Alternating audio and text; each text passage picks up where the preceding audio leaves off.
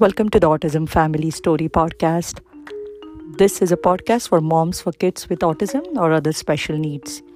In this podcast, you will get to learn different strategies to help your own kids with autism, which I have personally learned over the years in raising my son who is on the autism spectrum.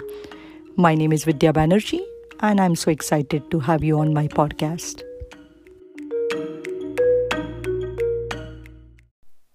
Welcome to episode 78 of the Autism Family Story podcast. Today's podcast episode will be a question and answer episode.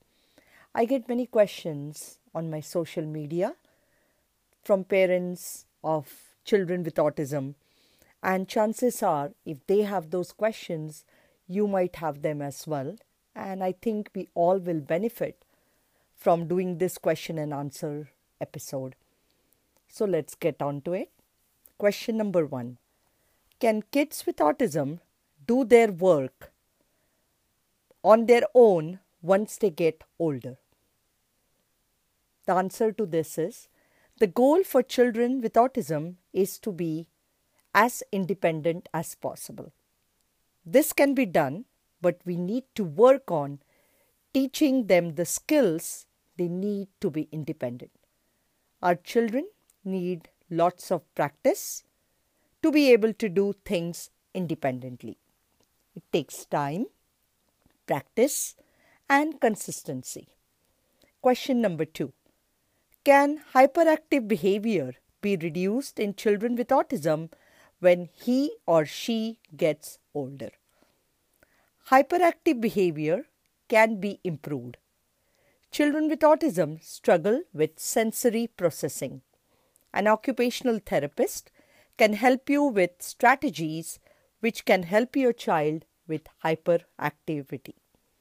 Question number three How can we teach children on spectrum to eat food by themselves?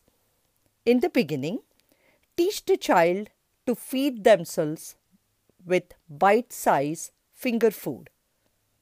Give them only few pieces at a time. Over time, when the child gets used to eating finger foods by themselves, then slowly start introducing eating utensils like a fork and spoon. It will take time and practice for the child to learn to eat with the u- eating utensils. An occupational therapist can help with it. Question number 4. Which diet is good for autistic child?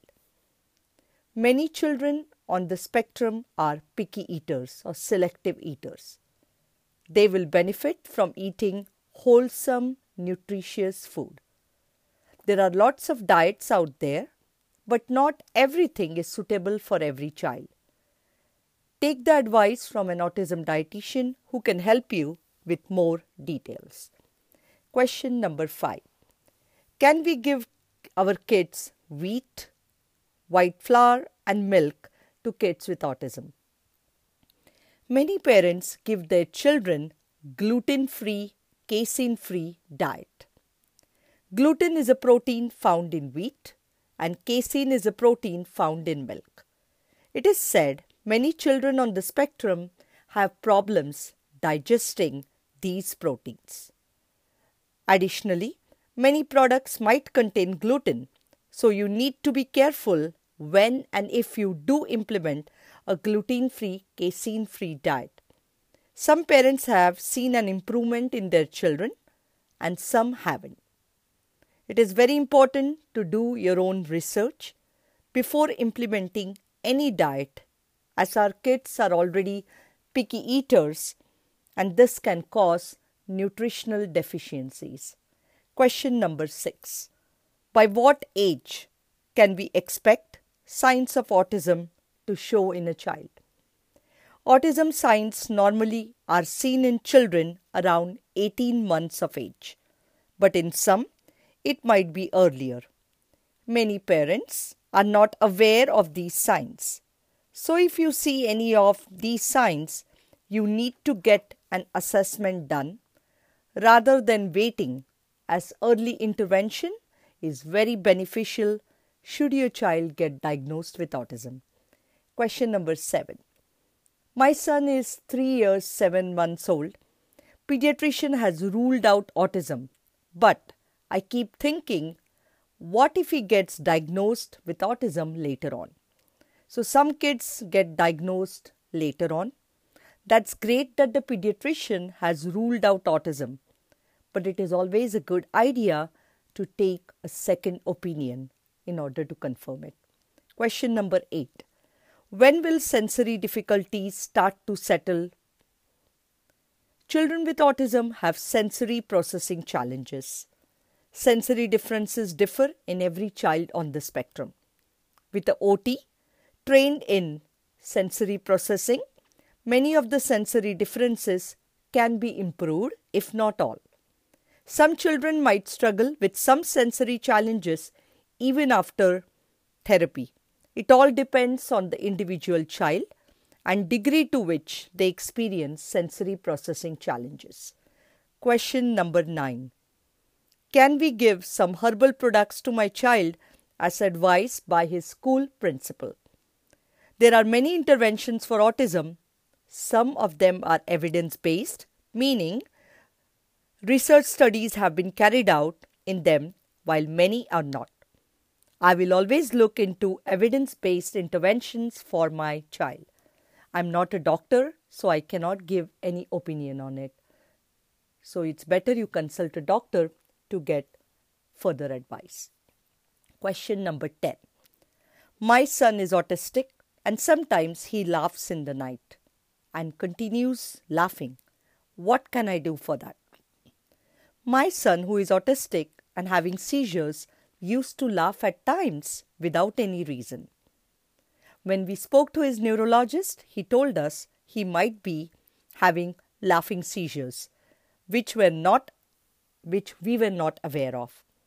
I can't give you any advice. I'm not a, as I'm not a doctor or a neurologist.